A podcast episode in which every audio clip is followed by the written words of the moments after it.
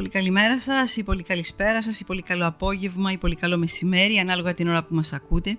Είναι η εκπομπή κάτω από το κιόσκι σε podcast εκδοχή στο μικρόφωνο Ινανά Τσούμα. Σήμερα θα σας διαβάσουμε ένα απόσπασμα από το βιβλίο της Λίλας Κονομάρα «Η Αναπαράσταση». 19 Πρώτου 2001 Το γράμμα σου έφτασε χτες και αμέσως παραγώνισε όλες τις άλλες μου σκέψεις. Η μέρα κύλησε μέσα στις λέξεις σου. Δεν έμεινε χώρος για τίποτα άλλο. Έσπευσα σε ένα βιβλιοπωλείο και αγόρασα ένα βιβλίο για τους Ιαπωνέζικους κήπους. Πέρασα ώρες μπαίνοντας και βγαίνοντας από τον ένα κήπο στον άλλο, αναζητώντας την κάθε σου λέξη, αφού γκράστηκα ήχους. Κάποια στιγμή ξεγελάστηκα, νόμιζα πως επήρε το μάτι μου πίσω από τις φιλοσιές. Δεν ήταν παρά η σκιά που έριχνε ο βράχος πάνω στη σιωπή της άμμου. Ποτέ δεν πίστευα πως η απουσία σου θα ήταν τόσο παρούσα.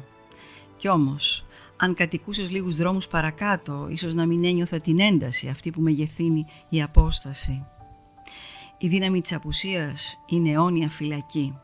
Νιώθω ξαφνικά το σώμα μου ελεύθερο, με μια ελευθερία που δεν έχω τι να την κάνω. Ποιος είσαι, δεν ξέρω. Δεν είσαι τα γεγονότα που μας συνδέουν, δεν μπορώ να σε διαβάσω σαν μια εφημερίδα ή ένα χρονικό, δεν είσαι μόνο τα γράμματα που μου στέλνεις, δεν μπορώ να σε διαβάσω σαν λογοτεχνία. Δεν είσαι η μορφή σου, ούτε και η απουσία σου. Είσαι στο χώρο ανάμεσα, στα διάκαινα και όλο ξεγλιστράς. Ώρες ώρες κοιτάζω τα γράμματά σου και με διαπερνάει ένα ρίγο σαν να βρίσκομαι αντιμέτωπη με έναν μεγάλο κίνδυνο. Μόλις χρειάστηκε να σηκωθώ για να ανάψω το φως. Στα πόδια μου ο Σωτήρης έβγαλε έναν αναστεναγμό και συνέχισε τον ύπνο του. Περιμένει υπομονετικά την ώρα της βραδινής μας βόλτας. Είναι γέρος πια και ξέρω πως σύντομα θα τον χάσω. Μου λένε πως πρέπει να αρχίσω να προετοιμάζω τον εαυτό μου. Δεν καταλαβαίνω τι σημαίνει αυτό. Χρόνια τώρα ο Σωτήρης κουρνιάζει κάτω από το γραφείο και ακουμπάει το μουσούδι του πάνω στο δεξί μου πόδι. Μπορεί να μένει στην ίδια στάση για ώρες. Το πόδι μου μου διάζει, μα δεν το μετακινώ.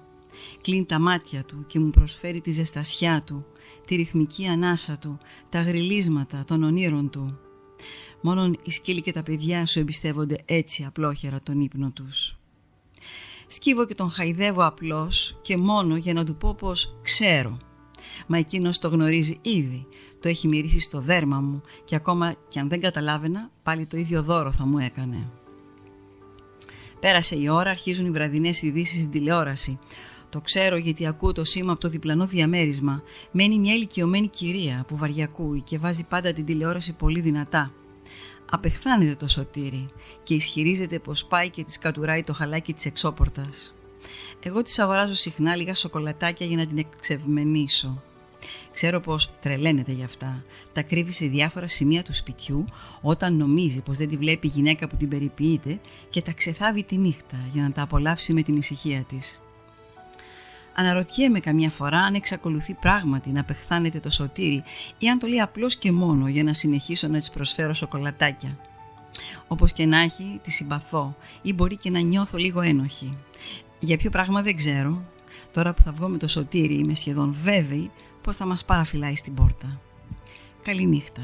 Έλλη. Και από μας καληνύχτα.